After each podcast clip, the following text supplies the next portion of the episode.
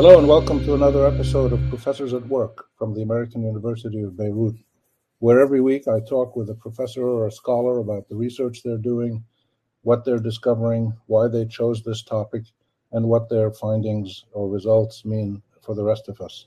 I'm your host, Rami Khouri. I'm very pleased to have as my guest this week Professor Bashar Haidar, who's a professor of philosophy. He's also the Muhammad Atallah Chair in Ethics in the Philosophy Department and the Faculty of Arts and Sciences. Bashar, thank you for being with us. Yeah, thank you for inviting me, Rami. It's always a pleasure. I think last time we uh, had a chat, it was about the uh, lockdown and the COVID yeah. uh, ethical dilemma of life versus the economy. Uh, yeah, well, one of, one, that was. Yeah, one of the things I liked about uh, chatting with you is, you know, people think of philosophy as, you know, Plato and Aristotle and all this stuff, and what does it mean? What I like about your work is you you address real issues of of moral philosophy uh, and real life issues uh, today. And in fact, uh, what I want to ask you about is, in your general interest in moral philosophy, what is your latest um, research and study uh, going on? It's, I know you're doing something about alleviating harm and the responsibility to alleviate harm. So tell us about what you're doing, and and then we'll discuss what it means for the rest of us. Yeah, yeah. To be fair to Aristotle and Plato, I think they were very relevant for their time and yes. relevant even for later. But even they were addressing issues, you know, practical issues during their day. So they were not they were they were have an audience, uh, interested audience. They were not just simply, you know, talking uh, about abstract things. Although they had a lot of abstract things to say yeah. about. But, but, but yeah, but but yeah, but trying to we're trying to be relevant as as moral philosophers and philosophers in general to, to the to the to the conditions we live in. Yeah. Yeah. Presumably, one of the things that's fascinating about philosophy is by nature it deals with with issues that are kind of universal and timeless, right? Yeah, yeah, but but uh, but uh, I would like to think that these timeless things uh, must uh, be applicable to actually to events and things around us. So the, the principles might be to some extent timeless, but the applications at least should be uh, uh, more concrete, in my opinion. Yeah, well, that's why we have professors like you to tell us about it. So tell tell me uh, what, what is it that you're looking at in this uh, focus on alleviating harm? Uh, well, to put it in more general terms, so the the problem uh, or the question I'm interested in is the following: uh, it's concerned with the prevention or alleviation of harm. Mm-hmm. Uh, and the, the, the issue is how should we uh, allocate uh, responsibilities or duties for preventing or alleviating harm? I will drop preventing and talk about alleviating, but it should be t- thought as the as together, you know. But just to, to to save time, so I'll talk about alleviating harm. So the question is, uh, alleviating harm requires resources, time, money, effort, and others. And therefore, those who will engage in alleviating harm must put these resources. And therefore, the question becomes who should carry the burden of providing these resources? And on what grounds do we uh, allocate uh, these burdens? On different individuals or collectivities? Could be, you know, a, a person, could be a group, a country, Uh, uh, international organization, international company. So we're evaluating, we're looking at how different groups, individuals, entities uh, uh, should behave with regard to harm alleviation and how much they should put down resources for that purpose. So now, by harm, if, yeah, sorry, if you're talking about alleviating harm in today's world, what are you talking about? Climate change or lack of well, water? Or? Yeah, I mean, if harms, you know, come in all kinds of shapes and sizes. Uh, but the most salient ones that one would say in the world we live in, the harms caused by extreme poverty, by climate change, by wars, uh, historical injustice, colonialism. That you know, uh, mm-hmm. for example, uh, the harm that resulted from it, right. uh, slavery, uh, all kinds of harm currently happening or happened in the past, but continue to have their impact right. uh, until now. So, uh, uh, so these are the kind of salient harms, as you as you uh, you would say. But we can also talk about less salient, less globally reaching harms. But right. in general, the, uh, uh, you can look at any harm, especially significant harms such as those resulting from extreme poverty or wars or climate change, and right. think of who should carry the burden of alleviating that harm, and mm. how do you allocate those burdens on what on what basis? So that's the, the, the question that I'm mainly interested in, and I'm, in that question I focus on a particular aspect of it. At yes. least recently, I've been focusing on the particular aspect of the way we allocate those responsibilities for alleviating harm. Right. Yeah. So give us give, give us an example. Yeah, I mean, let me before I give you an example, let me say immediately what comes to mind if you think who should alleviate harm, there are two kind of factors or principles that right. jump jump immediately in, in front of us as as relevant for allocating harm, for allocating the responsibility to alleviate harm.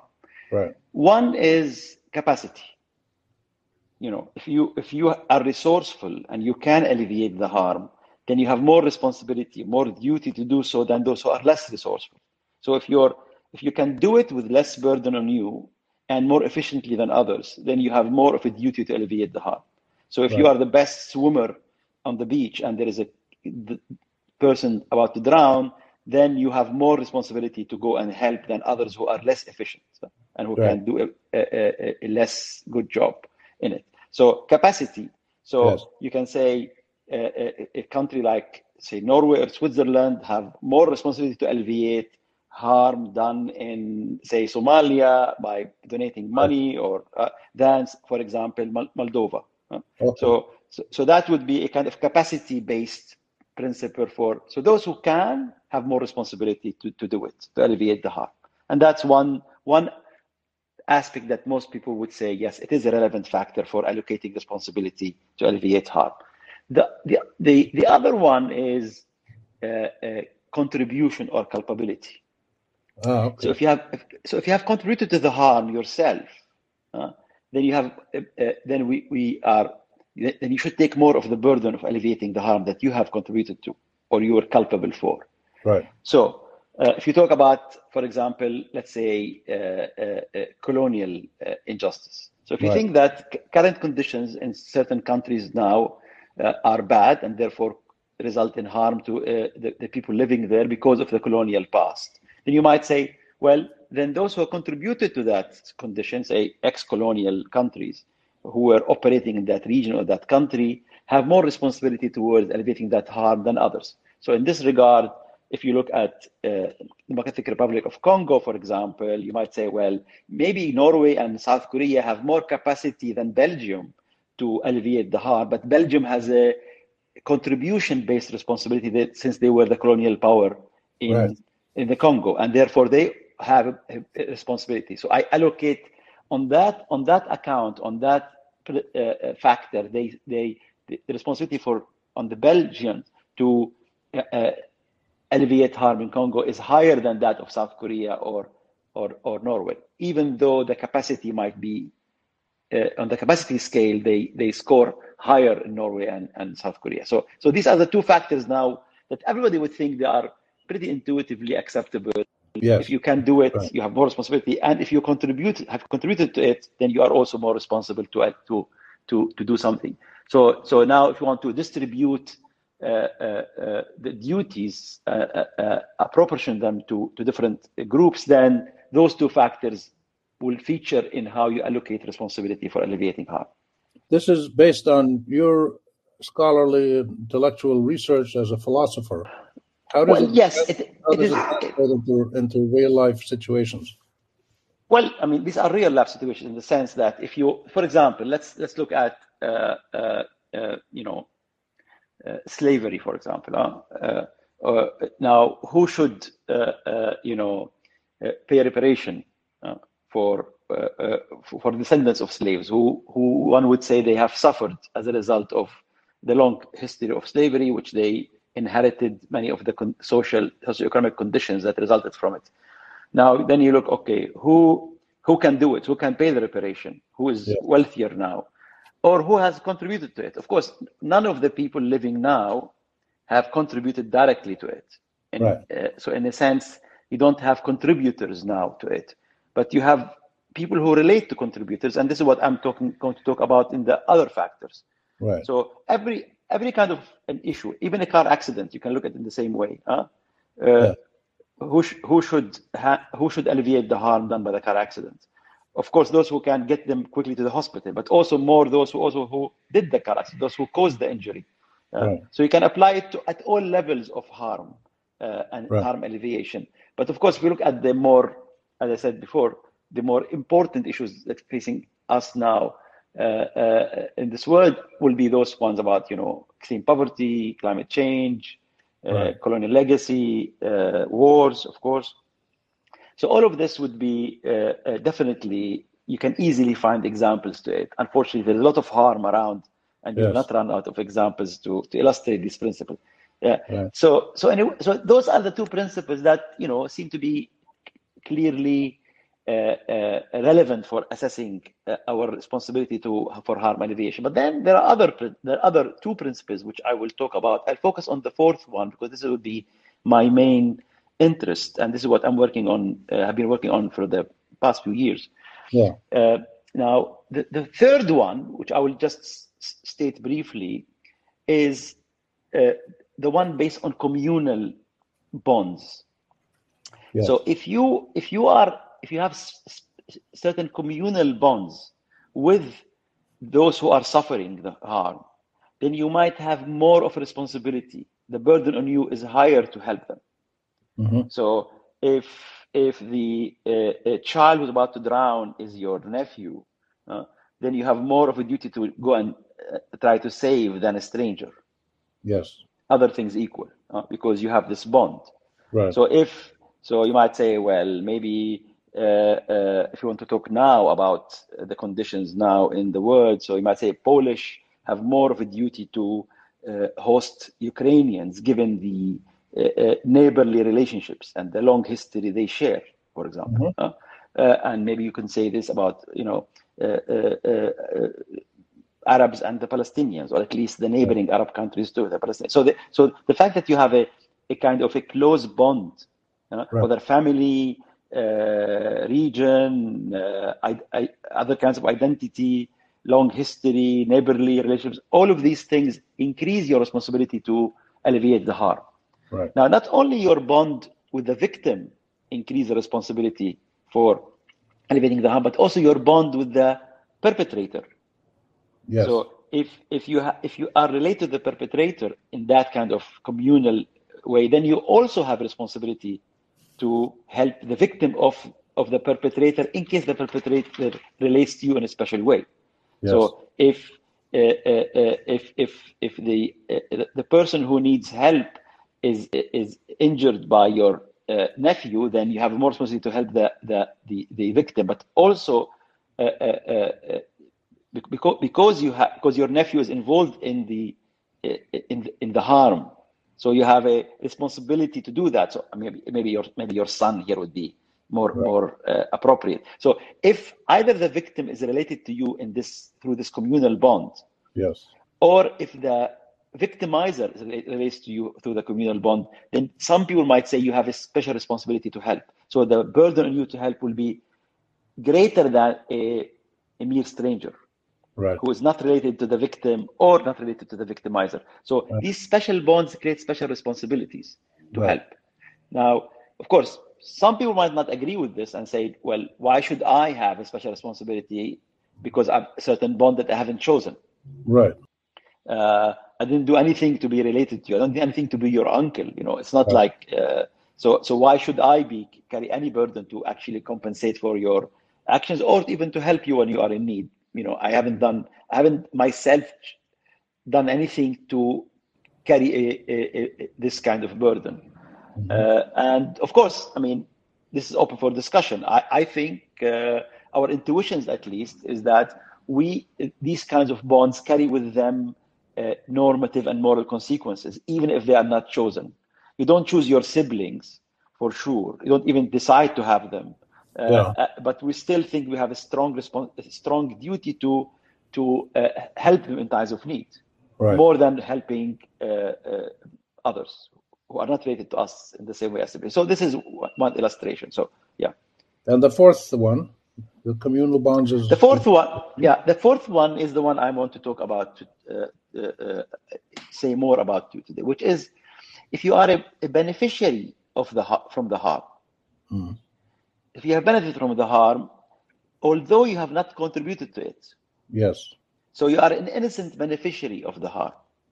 And that's right. an interesting category, which is not so obviously relevant, but uh, uh, it's not also so obviously irrelevant. So it's, it's worth uh, uh investigating. And right. this is part what, you know, uh, I would, I, I, I, I try to do is to investigate that factor. What does benefiting, innocently benefiting from injustice uh, due to your responsibility towards alleviating the harm done by the injustice or by a wrongful act. Yes. Oh, now, now, now, sometimes you benefit from injustice, but you are not innocently benefiting. So if I steal your wallet, uh, I'm I'm doing an injustice, a wrongful act, but also benefiting from it. So I'm also yeah. culpable and a contributor and also a beneficiary. In many cases, they go together. The beneficiary is also a culpable person or, or, or entity. But sometimes you are a beneficiary without being a culp- without being culpable. You're innocent beneficiary of harm. Right. Now, uh, maybe an example would help. You know, a real example. Right. So you might say you might say that current generations uh, of ex-colonial countries uh, are innocent beneficiaries right. of the colonial past.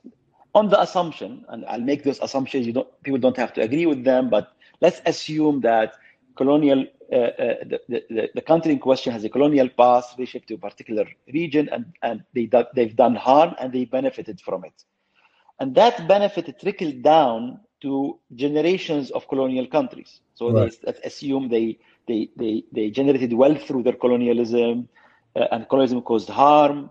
Uh, the harm trickled down in the colonized countries, but also the wealth generated trickled down in the colonizing colonizing, colonizing country. Right. Uh, so, uh, so in a way, current generations of ex-colonial countries have benefited from the colonial past. Yes. But you might think of them now as innocent beneficiaries in the sense that they have not done it themselves. Mm-hmm. In fact, they might even condemn it publicly yes. and say we are ashamed of our colonial past and all of that, right. and we don't approve of all our practices. But they are a they are beneficiaries. In right. this sense, they are innocent beneficiary.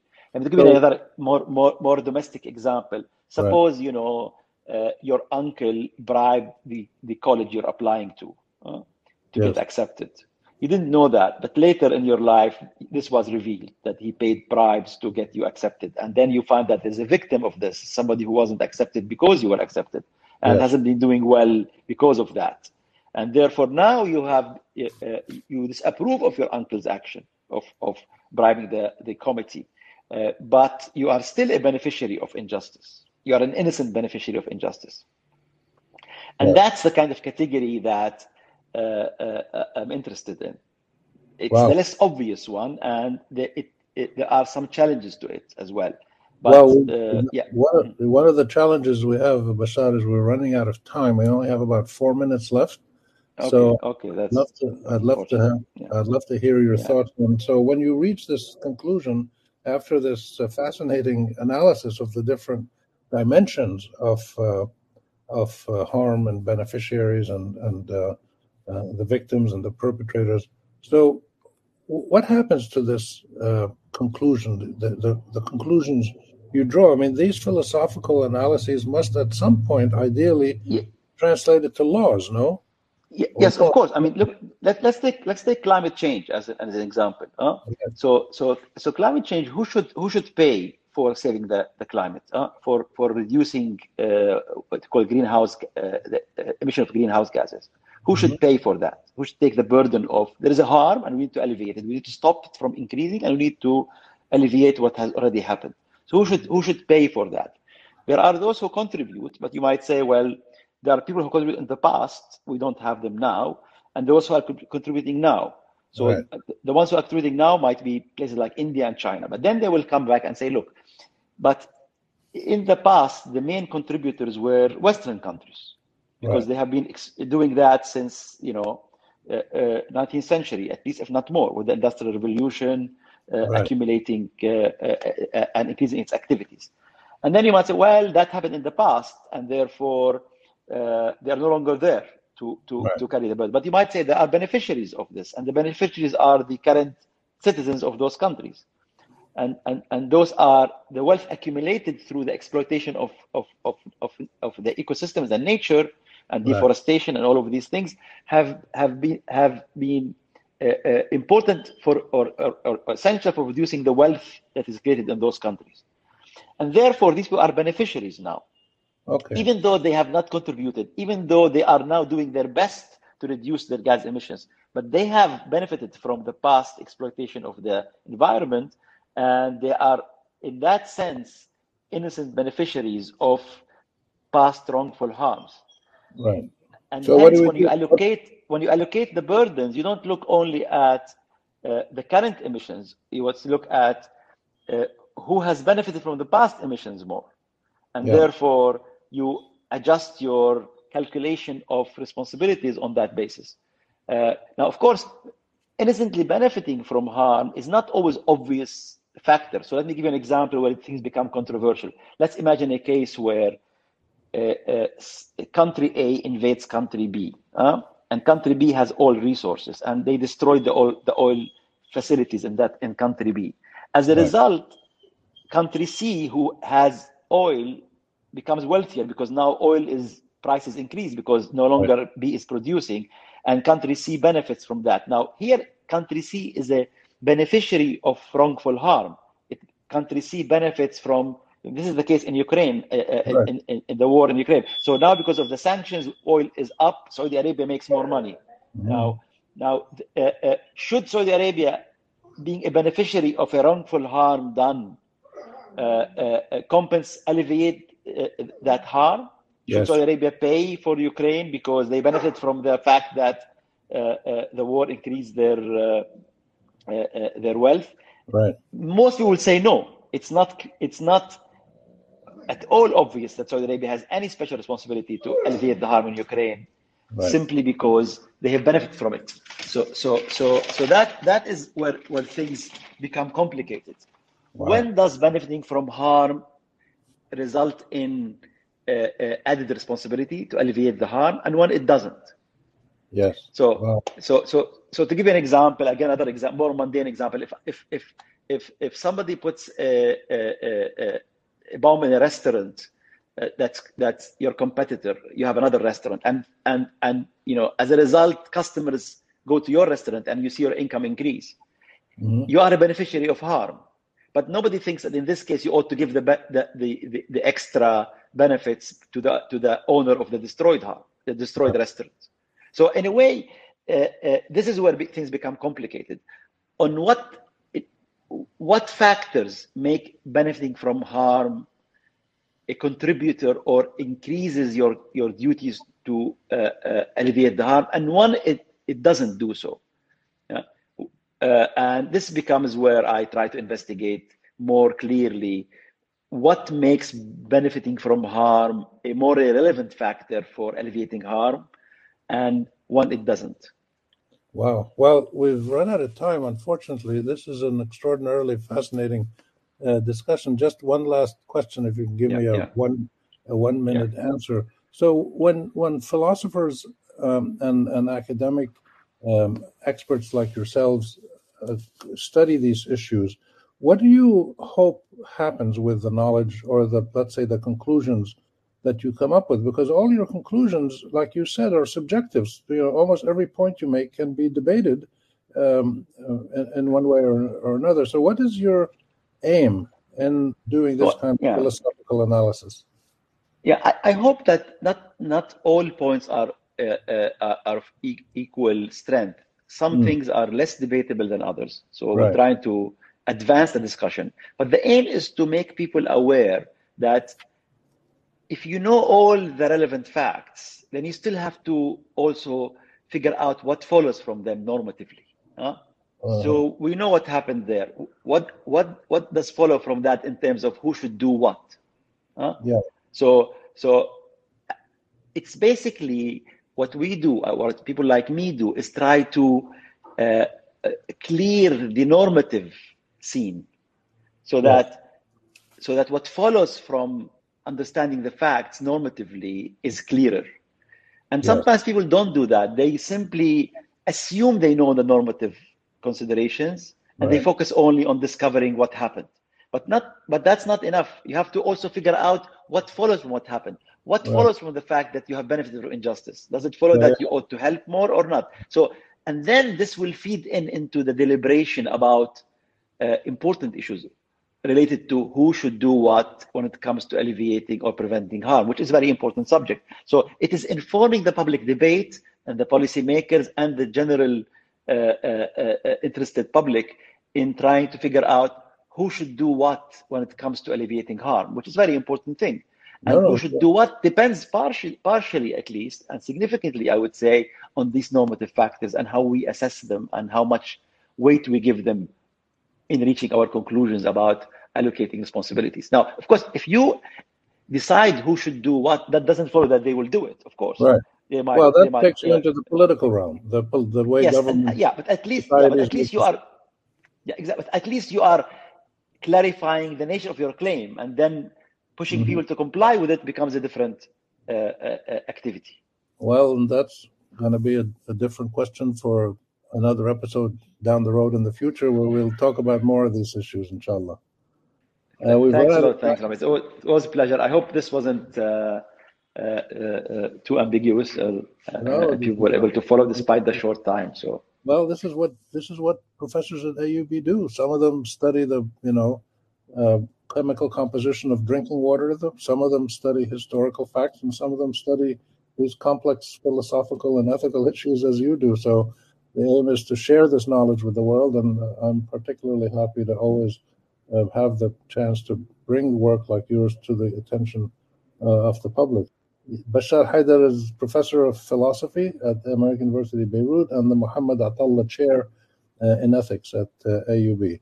Um, I'm your host, Rami Khouri. Thank you for being with us for this episode of Professors at Work, and I hope you'll join us again next week. Bye for now.